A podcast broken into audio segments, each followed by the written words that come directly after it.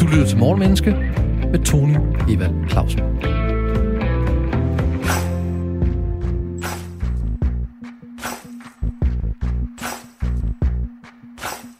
Intet tidspunkt er bedre end nu. 2021 er startet på ryggen af 2020, der i den grad var fyldt op af udfordringer, kriser og problemer. Hvad kan vi lære af de store og små nyhedshistorier, aktuelle begivenheder og tendenser?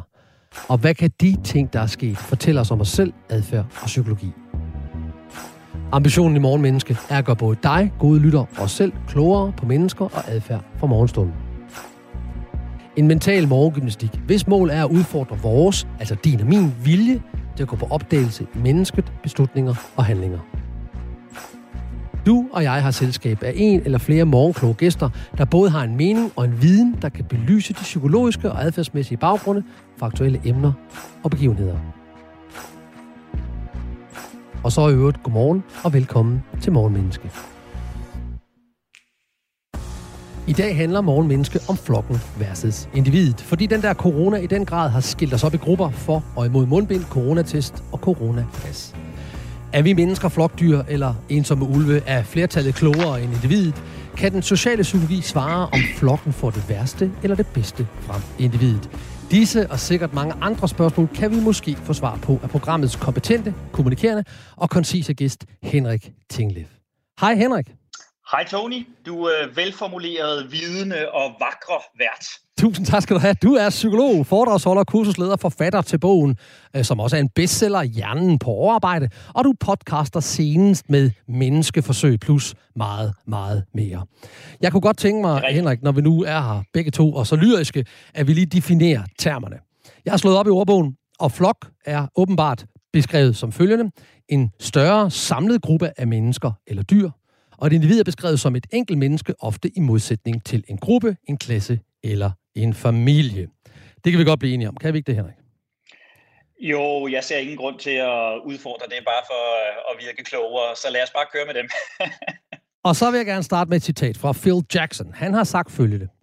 Gruppens styrke er hvert enkelt medlem af gruppen, og hver medlems styrke er gruppen. Hvad tænker du om det citat fra et psykologisk perspektiv? Jeg tænker, at det er jo et øh, rigtig godt basketball-citat. Øh, ikke? Det er sådan et, der er super godt øh, gajolpakker og Instagram-opslag på en øh, fancy baggrund. Men, øh, men virkeligheden er jo nok noget mere øh, nuanceret og måske i virkeligheden også avanceret øh, end det. Så jeg tror i virkeligheden, det er jo nok det hele vores snak kommer til at, at handle om, at det her med individ og gruppe er nok ikke så enkelt endda, og om vi er det ene eller det andet er nok heller ikke så, så let definerbart som så. Jeg tror, det handler meget mere om, hvad det er, gruppen gør ved os, både bevidst og måske især ubevidst. Okay, hvad, hvad er flokkens styrke? Lad os prøve, skal vi prøve det? Hvad er sådan den åbenlyse styrke i at være i en gruppe, i en flok? Men hvis man skal spole helt tilbage sådan og lægge det store evolutionsperspektiv på, så kan man sige, at der var jo ingen af os, der var her, hvis ikke det var for flokken. Altså, vi mennesker bliver jo født øh, fuldstændig øh, ubehjælpelige, og var der ikke nogen, der tog sig af os og passede på os i vores første lange, lange tid, jamen så var vi jo ikke blevet til noget som helst. Hvis vi dengang vi begyndte at vandre væk fra den østafrikanske savanne for en 200-300 millioner år siden, eller, eller 2-3 millioner år siden, øh, ikke øh, havde været i flokke, der kunne passe på hinanden og bekæmpe de andre, som kom imod os, så havde vi aldrig nogensinde spredt os som homo sapiens over hele verden. Så, så vi har en styrke i flokken, vi har et fællesskab i flokken. Der er ingen, der som os mennesker er i stand til at bygge samfund og strukturer og sammenhænge og hold og fællesskaber. Så det er der helt klart en, en, en, en styrke i. Jeg tror også bare, at vi skal være opmærksom på nogle af de svagheder, der er i flokken, eller rettere nogle af de ting, som flokken gør ved os. Nogle af de synergier, der kan opstå, som ikke bare er positive, men som også kan være negative. Og det er jo noget af det, jeg for eksempel forsøger at belyse i, i menneskeforsøg, som du nævnte. Okay, så der, der er jo noget fysiologisk i, at, at når vi er flere, så kan vi beskytte hinanden mod, mod rovdyr og ulykker, og der er også noget psykologisk i, at vi kan spejle os i hinanden, og på den måde øh, øh, skabe det, vi også kalder kultur. Så det må være, det må være styrken i det. Hvad så individets mm. styrke? Jamen individets styrke er jo øh, alt andet lige, at øh, vi hver især kan opsætte vores øh, former for etik og moral. Vi kan hver især opsætte vores former for værdier, vi ønsker at styre efter. Og det er jo netop det, der kan blive udfordret af flokken. Det kan blive bekræftet af et fællesskab, som vi ser os en del af, men det er jo også der, vi kan begynde at gå på kompromis med de værdier, vi i virkeligheden har, fordi vi så gerne vil passe ind. Altså den der styrke, der ligger i flokken, kan samtidig gå hen og blive en ulempe eller en udfordring for os, fordi den rent faktisk kan få os til at gå på kompromis med det, vi egentlig tænker og tror, og måske endda også gå på kompromis med vores etik og moral og gøre noget, som vi aldrig nogensinde vil gøre, hvis vi stod der alene. Så derfor så øh, er det igen det her med at sige, jamen, det er måske ikke så relevant at sige, hvad er individets styrke over for gruppen. Det, der er interessant at sige, det er en præmis for os som mennesker at indgå i grupper. Vi indgår i fællesskaber konstant, og derfor kræver det, at vi har en ret stor grad af viden om, hvad gør den gruppe ved os, og vi er opmærksomme på, hvornår er det, jeg begynder at tilpasse mig gruppen i en grad, der gør, at jeg måske mister fornemmelsen for, hvem jeg egentlig selv er, hvad er mine værdibegreber, hvad er mine moralbegreber, hvornår begynder jeg bare at hyle med de ulve, jeg er iblandt, i stedet for at fokusere på det, jeg måske står for og gerne vil stå for som individ. Okay, så øh, nu er det jo ret interessant, fordi en flok eller en gruppe er jo en mange individer sammen, så kan vi, kan vi, kan vi kigge lidt på, hvad er, er der nogle bestemte individer i flokken, der påvirker os? Fordi den her, skal vi kalde det, øh, solidariske, åndelige eller individuelle psykologi, som, som flokken påvirker individet, så er det jo også, så er flokken jo en gruppe af individer. Og er, har vi nogle markører ud i psykologien på, hvad er det for nogle individer i en flok, der ligesom tegner flokkens mentale tilstand, eller flokkens værdi, mm. eller flokkens mm. adfærd? Har vi, nogle, har vi nogle pegepinde ind i, om der er noget, der er, sådan, er markøren for en personlighed, eller en bestemt type mennesker? Men det, det, som vi jo blandt andet ved, noget, noget, nogle af de der sådan helt klassiske socialpsykologiske forsøg, som jeg sådan godt kan lide at nørde lidt i, de fortæller os jo blandt andet, at dem, der agerer først og tydeligst, har en ret stor betydning for, hvad resten af gruppen gør. Altså et af mine sådan øh, helt personlige yndlingsforsøg er et Diners Halloween-forsøg helt tilbage fra, fra 60'erne, hvor man studerede over 1300 børn, der var ude og lave trick-or-treat øh, rundt omkring i øh, Seattles gader. Og der kunne man simpelthen se, at alt efter hvilke børn, der tog først i slikskålene, når de var ude omkring i de her hjem, så vil det forme resten af gruppen. Det vil sige, hvis den første i gruppen tog mere fra slikskålen, end han egentlig havde fået lov til at gøre, så steg sandsynligheden markant for, at resten af gruppen vil gøre det samme. Hvis de ovenikøbet tog noget helt andet, end de havde fået lov til, man havde lavet sådan en lille ekstra ting med, der rent faktisk også stod nogle småpenge, man kunne tage, men uden at børnene havde fået lov til det. Jamen hvis de ovenikøbet også tog af dem, jamen så stod steg sandsynligheden også for, at resten af gruppen gjorde det. Så den der første handling, den tydelige handling, den normskabende handling, den er altså vigtigere end som så. Og, og nogle af de påstande, som, som jeg jo blandt andet også fremsætter i menneskeforsøg, er, at, at havde vi stået der på Pennsylvania Avenue den, den 6. januar, jamen så ville der nok også være helt almindelige Jim, John og Jennifers, der bare var taget en tur ind for at give udtryk for deres politiske holdning, som vi kan jo have respekt for eller ej, men, men som de kan have lov til at have. Men der har været nogle markører i den flok der, som ret tidligt er begyndt at gøre nogle ting, som har været voldsommere end, end Jim, John og Jennifer ville have gjort hjemme i Fort Wayne, Indiana.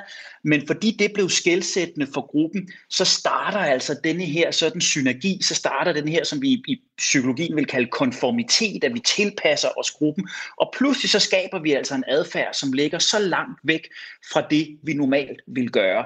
Og hvis vi så oven i det, og det er jo også en, en, en ting, som, som kommer til at fylde i grupper, hvis vi så oven i det ligger, at vi alle sammen har røde make mega-hatte på, og vi har store Trump-tørklæder, og vi alle sammen ligner hinanden og er svøbt i Stars and Stripes, så kan der også ske det, vi kalder deindividualisering. Altså jeg simpelthen mister billedet af mig selv som et individ i den her gruppe.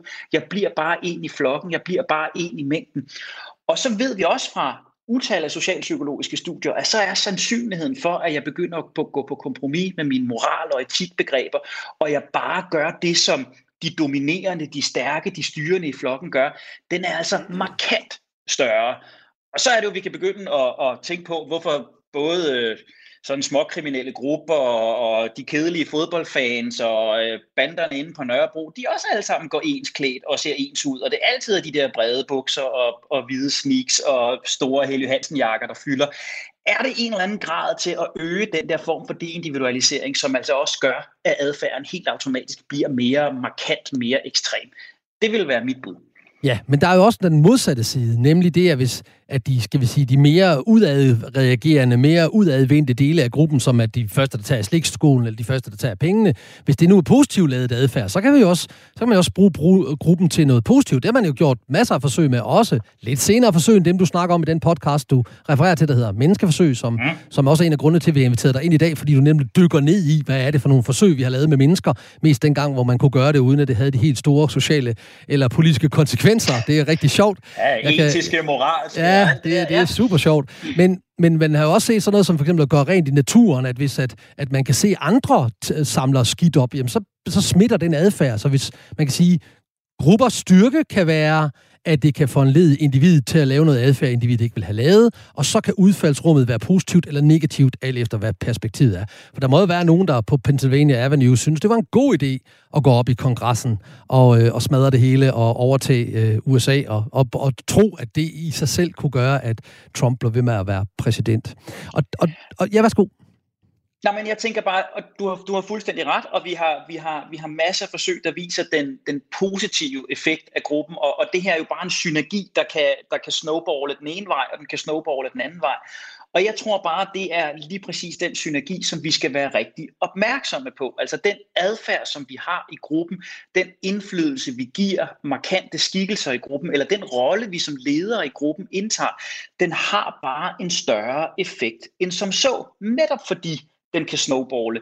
Så hele det her med, med rollemodeller, at være den gode eller den dårlige rollemodel, er bare markant vigtigere, end vi måske lige går og husker os selv og hinanden på i, øh, i hverdagen. Og derfor er det her mit underliggende budskab med, at gruppen gør noget ved os. Den forstærker mekanismer i individet, så snart vi bliver en del af en gruppe. Du lytter til Morgenmenneske på Radio 4. Program, hvor vi dykker ned i menneskelig adfærd og psykologi med afsæt i et aktuelt emne og ser på, hvad du og vi kan lære af det som mennesker og samfund. I dag taler vi om flokken versus individet i forhold til, hvordan vi har reageret meget forskelligt på de frivillige og nogle gange ufrivillige grupper, vi er blevet opdelt i i forhold til corona og mundbind og tester og politik osv. Og, og vi snakker lidt om det her med, at gruppen har en stor indflydelse på individet, og dermed er gruppens adfærd og enkelte medlemmer af gruppen mest dem, der dominerer, eller dem, der først tager handling, det kan smitte af på resten af gruppen, så dem, der egentlig måske ikke var så aktive, lige pludselig bliver det, og, og gør nogle ting, som de måske fortryder. Og det bringer mig egentlig ind til sådan en grundlæggende psykologisk spørgsmål. Er mennesket et flokdyr, eller er vi ensomme ulve, Henrik? Hvad er du? Er du, øh, er du bare en af flokken, eller er du et individ?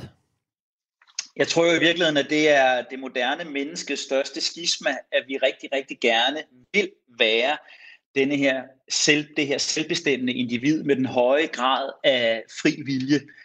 Men trangen til at være en del af gruppen, trangen til at være en del af fællesskabet, er bare eksorbitant stor i os. Og jeg tror netop, det er det skisma, vi bevæger os i hele tiden. Vi vil gerne brande os selv, hedder det vel i dag. Vi vil gerne scenesætte os selv som værende stærke, selvbestemmende individer med egen fri vilje.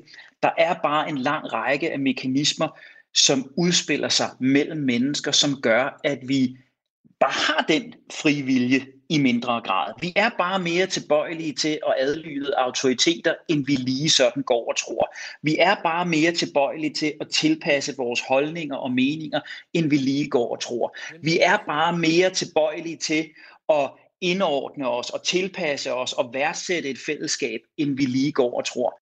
Så essensen af alt det her er i virkeligheden bare, at det nok ikke handler om, om vi er lonely wolf eller vi er flokdyr. Det handler om, at samfundet, menneskelivet består af begge dele, og vi som mennesker skal være opmærksomme på, at vi er på af de fællesskaber, de grupper, som vi indgår i. Og det siger Henrik Tinglev. Du er psykolog, foredragsholder, podcaster og populær psykologisk formidler, i hvert fald i din egen bevidsthed. Og også over i min, det er derfor, du er her i dag.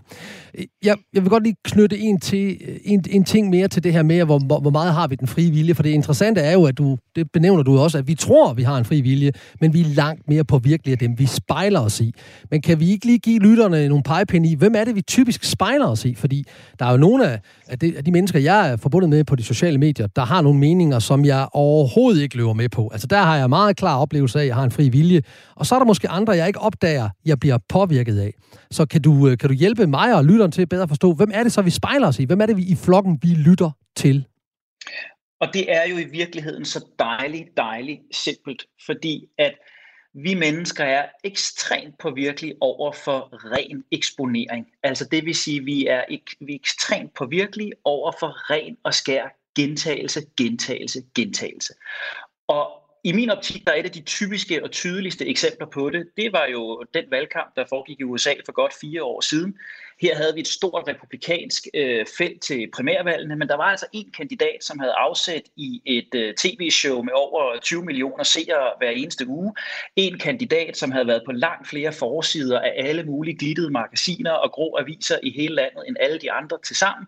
En kandidat, hvis navn blev nævnt langt oftere i medierne end alle andres, uanset om det var positivt eller negativt. Og hvad skete der? Jamen den ene kandidat endte rent faktisk med at blive verdens mest magtfulde mand og fik fire år på magtens tinde. Måske fordi, at der var sket det, som sker ved ren eksponering, at det navn, det ansigt, det brand, vi ser oftest, det bliver vi stille og roligt mere positivt indstillet over for, og sandsynligheden for, at vi køber en billet eller sætter et kryds på stemmesedlen, den stiger ganske enkelt. Så, så et eller andet sted skal vi sætte den på spidsen, så kan vi sige, jo jo Tony, det kan godt være, at du har din egen fri vilje, men, men nogle gange så varer den altså bare ikke længere end til det næste billede af den kandidat, eller det brand, eller den meningsdanner, som du har set rigtig mange gange før. Og det er jo derfor, det kan være så svært at komme igennem med et helt nyt budskab, eller en helt ny bog, eller en helt ny politisk mening, fordi der simpelthen er en høj grad af eksponering, der skal til. Vi mennesker, vi er ekstremt underlagt genkendelsens glæde, genkendelsens overbevisning og dermed også genkendelsens magt. Og, og dermed siger du så også, at det, vi så måske spejler os i mere på sådan et, et, et dagligdags niveau, det er dem, der ligner os, eller ligner det, vi tror, vi gerne vil være, eller, eller vi spejler os i dem, der har de samme holdninger, eller noget, der lyder som det samme. Øhm, vi, vi spejler os i dem, vi ser, og vi har det jo med at kigge efter dem, som vi gerne vil se. Ja. Og derfor bliver det jo sådan en eller anden grad af, af selvopfyldende profeti. Ikke? Øh, nu har vi endda også fået alle algoritmerne på de, på de sociale medier til at hjælpe os med det, der giver os endnu mere af den slags information, som vi plejer at klikke på.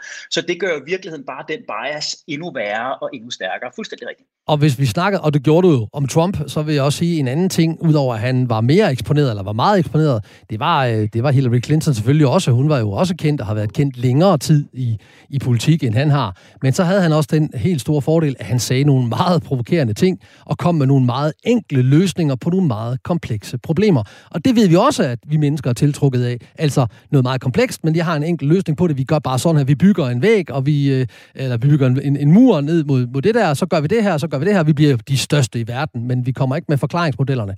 Det lyder som noget, det vil jeg godt abonnere på, og så, så bliver jeg mere tiltrukket af, af, af det, og den flok, der så siger det samme som ham. Nå, så må der være noget om det, fordi jo flere, der siger noget, kan vi have en tendens til at tro, det er mere rigtigt end forkert. Jo, og så kan man sige, at og, og vi kan lynhurtigt gøre det her til et program om Trump. Jeg taler med glæde en 7 timer om, øh, omkring psykologien bag ham. Men bare for at den af, så, så kan man sige, at vi ved jo rent faktisk også fra adskillige studier, at hvis vi bliver eksponeret for noget, der er simpelt, bliver eksponeret for noget, der er enkelt, jamen så sker der en udtrætning. Ikke? Altså, vi, vi, vi får en begejstring for det, men bliver vi ved med at blive eksponeret for noget, der er simpelt, så falder begejstringen, glæden over tid. Og det forklarer jo fuldstændig Aquas karriere. Ikke? Vi blev alle sammen glade for Barbie Girl, men det, det døde også forholdsvis hurtigt igen. Og kan vide, om Gurle Gris ikke også øh, går samme øh, tur igennem. Men har vi noget, der er mere komplekst? Men Kai og Andrea der... er her stadigvæk. Henrik, lidt. Kai og Andrea er her stadigvæk. Og her kommer forklaringen på, at Kai og Andreas stadigvæk er her. Fordi har vi noget, som er mere komplekst, noget, som er flersidet, noget, som vi kan blive ved med at opdage perspektiver i, jamen så vil eksponeringens glæde i virkeligheden bare fortsætte hen over tid. Det er også derfor, at Casablanca og Beethovens femte, og hvad det nu skal være, holder i langt længere tid end, end, end de her døgnfluer i, i underholdningsbranchen. Og det er derfor, Kai og Andrea holder. Og kigger vi på Trump over for for eksempel en Hillary, jamen så er det også en langt større grad af kompleksitet, der er i sådan en figur, i sådan en psykologi, i sådan et menneske, end der er i en, i en mainstream politiker. Og derfor kan vi blive ved med at holde gryden i kog, og vi kan blive ved med at skabe den der genkendelsens glæde, genkendelsens begejstring. Så, så skal vi holde fat i folk, så skal vi være komplekse. Hvis vi hurtigt skal dø ud, så skal vi være simple. Det viser psykologien os igen og igen. Men hvad så med mundbind og Danmark? Uh, mundbind og coronatest. Og, jamen, og jeg synes, den er, den er interessant, fordi jeg kan jo se, at der er sådan nogen, der har nærmest sådan en politisk statement i, at man skal gå med mundbind, og der er nogen, der har en politisk statement i, at man ikke gør det. Og der er også nogen, jeg kender faktisk kloge mennesker, som jeg antager for, for kloge mennesker, som, som siger, jeg skal ikke lave her coronatester, jeg skal ikke have coronapas og sådan noget. Hvordan, øh, hvad er det for en flok, vi kigger ind i der? Altså individet vælger, nogle individer vælger helt med vilje at gå imod flertallet. Hvorfor gør de det, Henrik? Ja, yeah, det, øh, det er et godt spørgsmål, og der kan være, der kan være rigtig mange øh, forklaringer på det. Det vi ved, altså det der jo var groundbreaking på det her felt, øh, det er 1956, det er Solomon Ash, det er Swarthmore College, og det er tre streger på et stykke papir. Ikke? Og, og, og det, som Solomon Ash øh, viste os tilbage i 1956, det er, at vi kan få folk til at ændre holdning alene for at tilhøre en gruppe. Det er det, vi kalder konformitet. Det Solomon Ash gjorde i al sin enkelhed, og jeg skal nok gøre det kort, var, at han viste folk tre forskellige streger. De skulle genkende en fjerde streg, hvilken en er magen til dem, som, som vi har over på det første stykke papir. Og hvis Solomon Ash arrangerede det sådan, at de første 5-6 mennesker i gruppen sagde den forkerte streg, den der altså ikke øh, var magen til den ekstra, de havde fået udleveret, jamen så ville den 6. 7. i gruppen gøre det samme. Det er det, vi alle sammen kender, når vi sidder omkring middagsbordet, middagsbordet og resten af familien snakker politiske holdninger, eller holdning til indvandrere, eller bare til, hvad skal vi lave i påsken, jamen så kan vi komme til at justere vores mening en lille bitte smule, så vi ikke står for meget ud.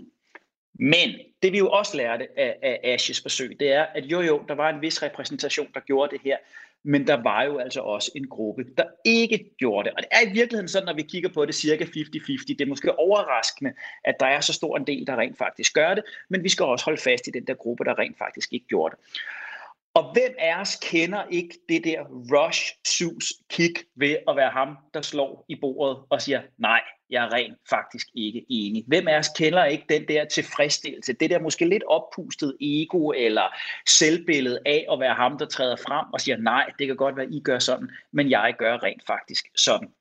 Så der kan jo ligge, hvis vi har et selvbillede af os som værende mønsterbrydere, os som værende ledere, os som værende dominerende i gruppen, jamen så er der jo rent faktisk en ren forsering, altså en bekræftelse, en tilfredsstillelse i at være den, der træder ud. Det tror jeg er en del, del af det. Så tror jeg også... Altså noget, et, et, personligheds, et, et personlighedsaspekt, det er det, du taler om. At der er nogle personligheder, tror, der har brug for at, at manifestere sig øh, uafhængigt. Jeg tror både du og jeg, Tony, godt kan lide at indtage den position i en gruppe, der hedder, jeg vil gerne fylde øh, 10-12 procent mere end, øh, end resten af, af gruppen, og vi vil opleve en vis belønning, en vis tilfredsstillelse af at være ham, der enten taler op mod fællesskabet, eller kommer med den ekstra pointe, lige taler 10 procent mere. Så ja, det vil være et personlighedstræk. I den grove udgave vil vi kalde det narcissisme. I vores to tilfælde, der vil vi bare kalde det noget, der passer til vores passende intellekt. Men, men ja, det er et personlighedstræk så tror jeg også, der i, øh, i det her øh, er et, øh, et parameter af den øh, øh, eksponering, som vi talte om før. Vi, vi skal ikke underkende effekten af eksponering, og det vil sige, hvis 90% af Danmark taler for mundbind, så ved vi i dagens somi i verden, i dagens øh, presseverden, ved vi, at der er en enorm eksponering i at træde ind i de 10%, der taler imod. Altså, forholdsvis glemte popstjerner, der pludselig indtager det ledige argument i forhold til både vacciner og mundbind, som pludselig får en pressedækning svarende til, da man havde et sæbehit for, for 20 år siden.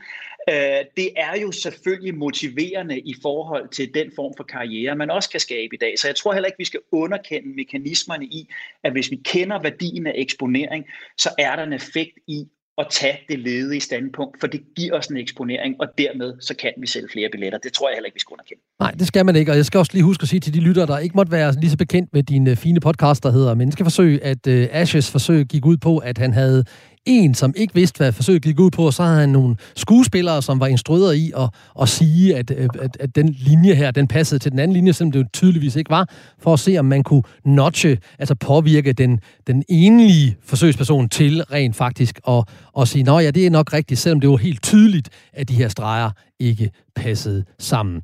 Og, og vi, skal, vi, skal, vi skal lige om lidt, der skal vi give plads til, der skal vi give plads til nyhederne, men, men måske kan du på 20 sekunder sådan ganske kort rise op og sige, så hvad er markørende på, på min personlighed? Du siger, at min og min, din personlighed har lyst til at, at, at, at dominere, så hvad er, det, hvad er vores markør på uh, narcissisme? Hvad skal vi kigge efter hos os selv og lytterne hos os selv, for at se, om man er en dominerende, eller man er en underdanig i forhold til flokken? Jeg tror, øh, det der jo i virkeligheden ligger i det, det er, det handler om, hvad er det, der reinforcerer os? Hvad er det, der bekræfter os? Hvad er det, der giver os tilfredsstillelsen? Giver os det tilfredsstillelsen at være den, der fylder, den, der taler, den, der styrer, vi kan også kalde det dominerer, eller giver det os tilfredsstillelsen at føle os trygge, sikre, øh, anonyme som en del af gruppen? Og vi taler meget mere om flokken versus individet efter nyhederne på Radio 4. Velkommen tilbage til Morgenmenneske på Radio 4. Programmet er dedikeret til at gøre dig klogere på mennesker, adfærd og hvorfor vi føler, tænker og siger det, vi gør. Morgenbordet er dækket med indsigt, inspiration og input på aktuelle emner i et adfærdsmæssigt og psykologisk perspektiv. Og i dag er vi på efterforskning i flokken versus individet i forhold til coronapas, i forhold til politik, i forhold til mundbind og i forhold til, hvordan bliver vi påvirket af, af flokken, og hvordan påvirker individet flokken. Og til at give os input på de emner har du og jeg, gode lytter, fornøjelsen af en belæst, beslutsom, betænksom gæst, Henrik Tingleft, populær psykologisk formidler, psykolog, foredragsholder, kursusleder, forfatter og podcaster på menneskeforsøg med meget mere. Og vi vil lige indenfor nyhederne og ramme omkring det her med individet og hvordan nogle individer har brug for at dominere mere end andre individer har. Og jeg kunne rigtig godt tænke mig at blive meget konkret, fordi jeg har både under valgkampen i USA, under coronakrisen og i forhold til indvandring, oplevet af mennesker, jeg var forbundet med på de sociale medier, skrev ting og havde holdninger, jeg i den grad er uenig i. Og som er så uforlignelige med mine holdninger og med mine opbevisninger, at jeg valgte at slette dem. Simpelthen, jeg vil, ikke, jeg vil ikke være forbundet til dem på sociale medier mere.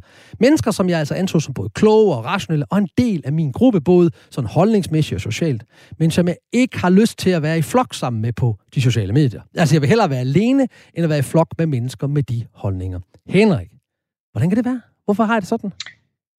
Ja, det, det skal jeg jo ikke kunne sige, Tony, hvorfor du har det sådan. Men, men jeg kan godt gøre mig en lille smule klog på, hvad det er, der blandt andet kan ske med mennesker. Altså det vi jo ved, det er, at den gruppe, vi tilhører, har en enorm stor betydning for vores selvbillede. Altså vi har adskillige socialpsykologiske studier gennem tiden, der viser sådan nogle simple ting som hvis jeg går på et vist universitet, og det her universitet har et fodboldteam, som har vundet i weekenden, jamen så kan du simpelthen stille dig på campus om mandagen, og så kan du sætte krydser for alle dem, der møder op i sådan øh, universitets øh, logo-tøj. Og det er bare markant større, når, når fodboldholdet har vundet i weekenden, hvis det ikke har vundet i weekenden. Vi har undersøgelser af sådan nogen som mig selv, øh, øh, sådan ret dedikerede øh, Superliga-fodboldfans, og der er bare en større tendens til, at når vores hold har, har medgang, så omtaler vi holdet som vi. Vi spillede i weekenden, vi vandt i weekenden, vi har det sådan her. Og, øh, og hvis man er lidt i modgang i øjeblikket, så omtaler man klubben eller holdet eller ligefrem de. Så der er en stor del af identi- vores identitet, både i vores påklædning, vores øh, udtale, vores identifikation, som, som, som spiller sammen med den her gruppe, vi er, vi er en del af. Vi mennesker vil bare gerne være en del af et givende fællesskab. Vi vil gerne være en del af en succes. Og, og kigger man på sidste forår, så var der også godt nok lige pludselig rigtig mange Liverpool-trøjer øh, rundt omkring i, øh, i gadebilledet, og rigtig mange politikere, der lige pludselig var dedikerede Liverpool-fans. Det havde vi ikke hørt om i rigtig mange år, men lige pludselig var det der, fordi nu red vi bare på en bølge.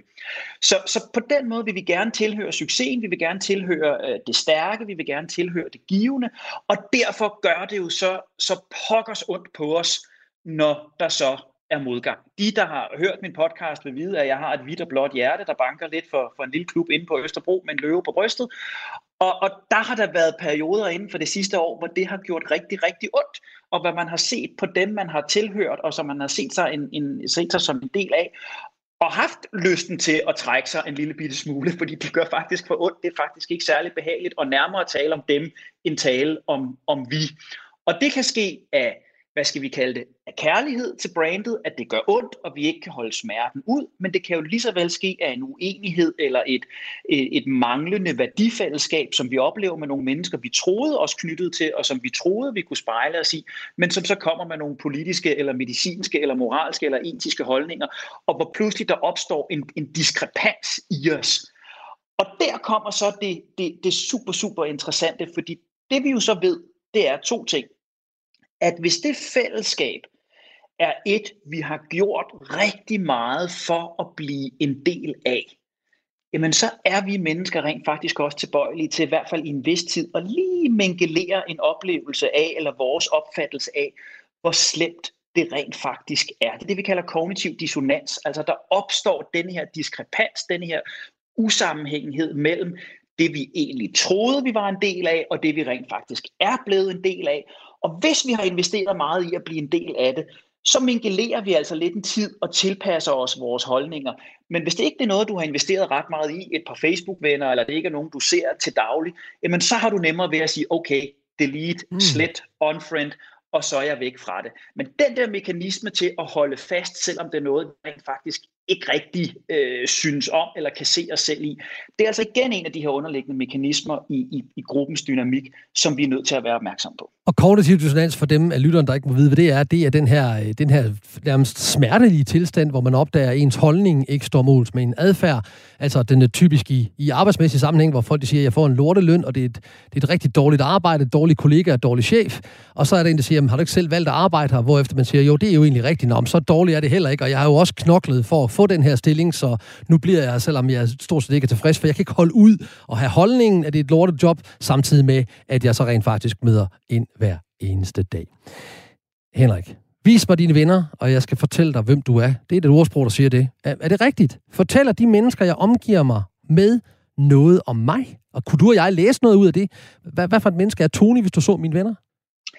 Jeg tror i hvert fald, der er en større sandhed i det, end som så. Det, det er jo også en af de der ting, der, der passer rigtig godt på uh, Gajolparken og på, på Instagram, men jeg tror, der er en højere grad af sandhed i det her, fordi det er jo alt andet lige er et udtryk for, hvad er det for fællesskaber, vi aktivt er gået ind i, og hvad er det for fællesskaber, vi endnu ikke har oplevet så stor diskrepans med, at, at den psykologiske eller fysiske smerte er blevet for stor til, at vi trækker os fra det.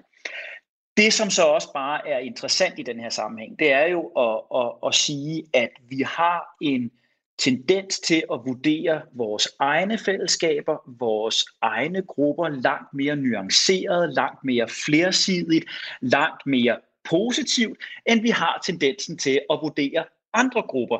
Så, så, så når jeg kigger på mine venner, så vil jeg se min vennegruppe som være langt mere facetteret, langt mere nuanceret og langt mere positiv, end jeg vil se på dine venner. Og jeg vil have langt højere øh, tendens til at se forskelligheder i de grupper, jeg er en del af, og dermed se mig selv som et langt mere nuanceret menneske, end jeg vil have tendens til at se de grupper, som du er en del af. Og hvis jeg så ovenikøbet ser en forskel mellem dig og mig. Altså, lad os vende tilbage til fodbolden. Hvis du nu var Brøndby-fan, og jeg er FCK-fan, jamen så vil jeg i forvejen være negativt biased, og så vil jeg have en yderligere negativ vurdering af de mennesker, jeg så dig øh, omgive dig med. Det er endnu et af de her gruppedynamiske træk ved os mennesker, som, som vi bare må erkende er der. Det er ikke nogen af dem, vi bryder os om at have, men vi må simpelthen erkende, at de er der, om vi vil eller ej. Og det er ikke, fordi der er noget i vejen med mig, og det er ikke, fordi at jeg er dårligt begavet eller et unuanceret menneske.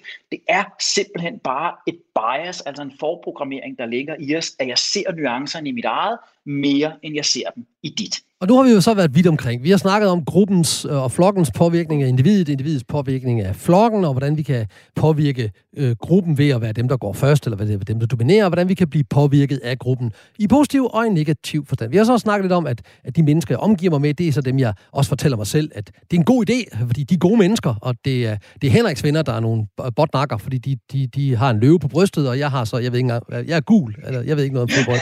Du må simpelthen, du må simpelthen tilgive mig, jeg ved intet om fodbold, interesserer mig meget, meget lidt. Men der er jo også nogle grupper, som vi alle sammen er tiltrukket af, eller jeg i hvert fald gerne vil være en del af. Og det er en gruppe, jeg måske ikke er en del af, men som jeg frygtelig gerne vil være en del af. Hvordan bliver vi tiltrukket af en gruppe? Er der nogle, er der nogle markører ind i, hvad, hvad der tiltrækker os i grupper, vi gerne vil være medlem af? Og men det tænker jeg jo i virkeligheden var det vi lidt var inde i med modsat foretegn til, hvad er det for nogen, vi forlader. Ikke? Altså, ja. vi vil gerne være en del af succesen. Vi vil gerne tappe ind i, uh, i det, der er populært. Vi vil gerne ta- uh, tappe ind i det, der vinder. Vi vil gerne tappe ind i det, der fylder øh, fordi vi jo påtager os en del af, af gruppens indi- øh, identitet til vores individ også.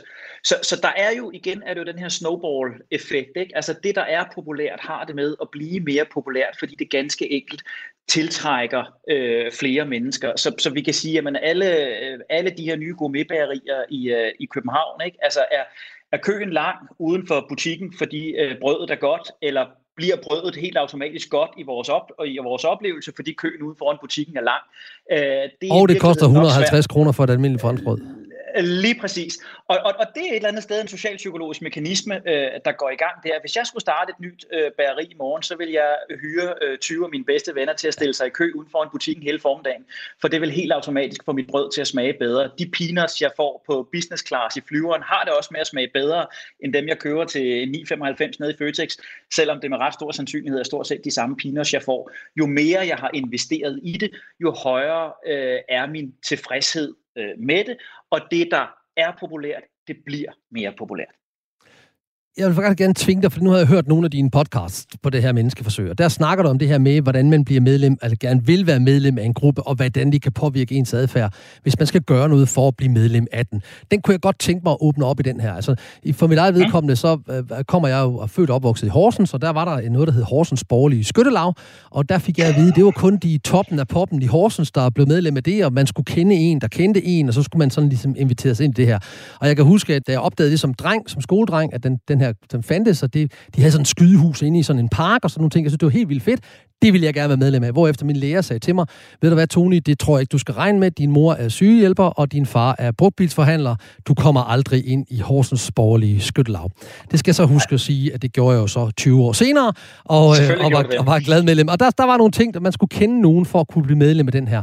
Og så skete der noget i den her, et Horsens borgerlige skyttelav. Man skød, øh, man skød på nogle øh, lærduer og alt muligt andet, og så drak man sig fuld og spillede kort. Det var vildt sjovt, indtil det ikke var sjovt længere. Men en af tingene, der gjorde, at det var attraktivt at være der, det var, at det var forholdsvis svært at komme der ind. Og det kunne jeg godt tænke mig at åbne lidt mere op for lige om lidt. Du lytter til Morgenmenneske på Radio 4. I dag taler vi om flokken versus individet, fordi coronaen i den grad har opdelt os i forskellige grupper, alt efter vores holdninger til coronatest, mundbind, nedlukning og hvad ved jeg. Så derfor er vi i dag også beriget med en unik undersøgende og uforlignelig gæst, gæst til at belyse emnet, nemlig Henrik Tinglef, øh, psykolog, foredragsholder, podcaster og populær psykologisk formidler. Og Henrik, du har jo, altså udover at være den her psykolog og forfatter og laver workshop, så har du også lavet den her podcast-serie, der hedder Menneskeforsøg på Podimo, ja. hvor du fortæller om ja. 70 år gamle socialpsykologiske eksperimenter. Ja. Hvad kan de her old gamle støvede eksperimenter bruges til i dag?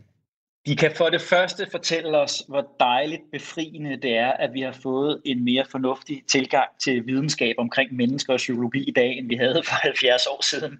Underholdende som øh, de forsøg er, så øh, er de jo netop underholdende, fordi man simpelthen havde frie hænder til at udsætte folk for de værste ting. Man kunne give folk stød, man kunne spærre dem inde, man kunne overhælde dem med iskoldt vand, man kunne tage dem langt ud i skoven uden at fortælle dem, hvornår de kom hjem igen.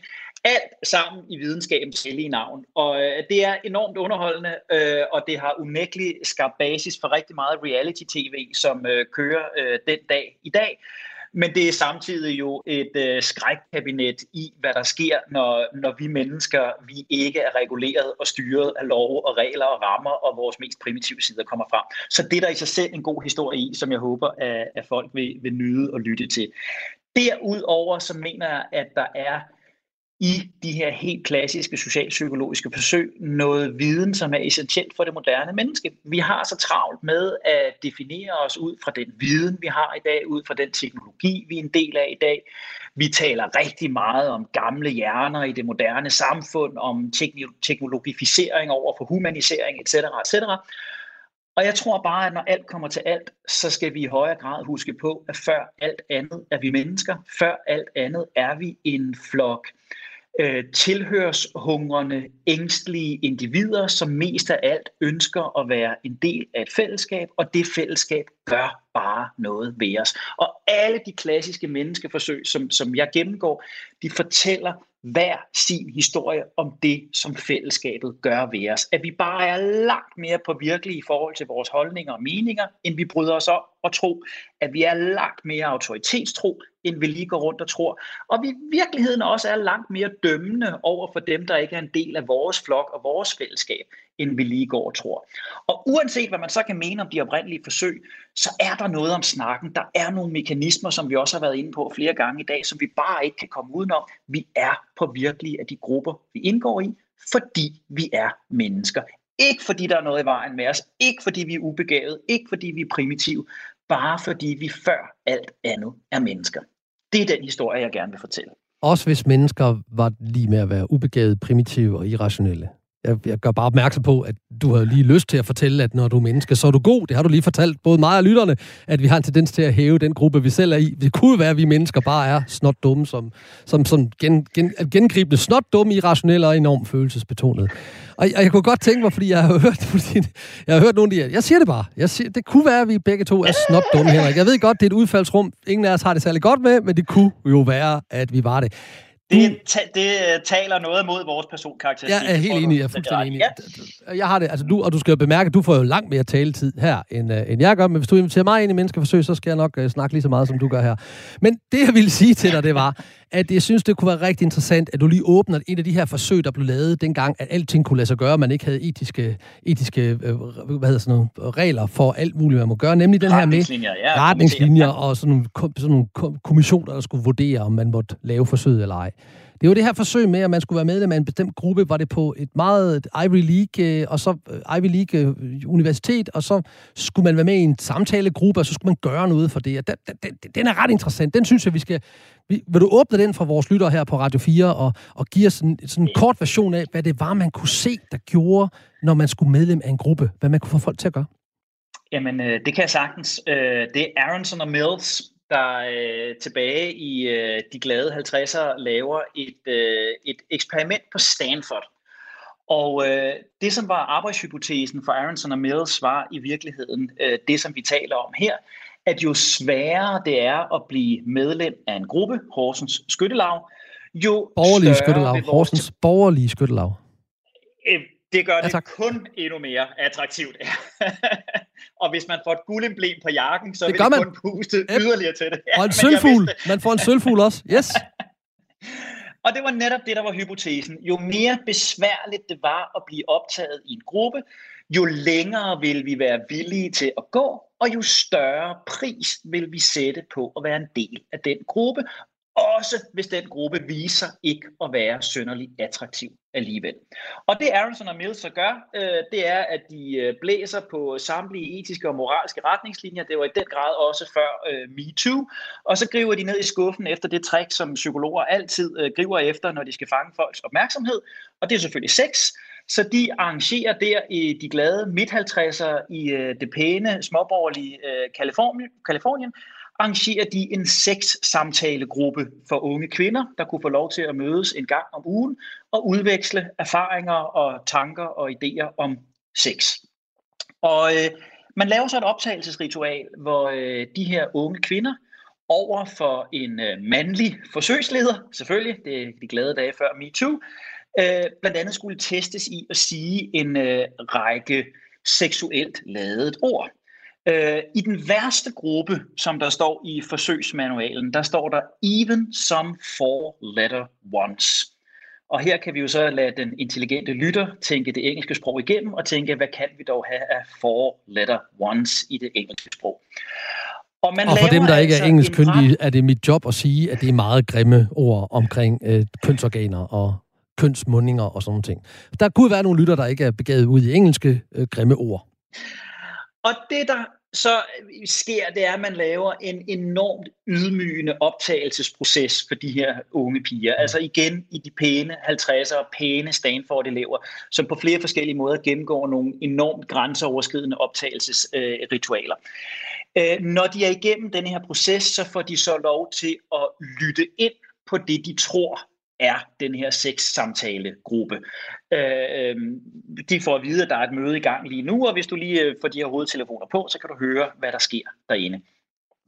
Og øh, det man så havde gjort, det var, at man havde lavet et, øh, en forhåndsoptagelse af, af sådan en samtale, hvor øh, det godt nok var et, øh, et, et seksuelt indhold, men det handlede om sexual activity in lower animals ikke særlig juicy, ikke øh, særlig øh, spændende, og man havde ovenikøbet lavet samtalen sådan, så folk afbrød sig selv og lavede samme øh, sætninger, der ikke hang sammen og talte langsomt og gik i stå.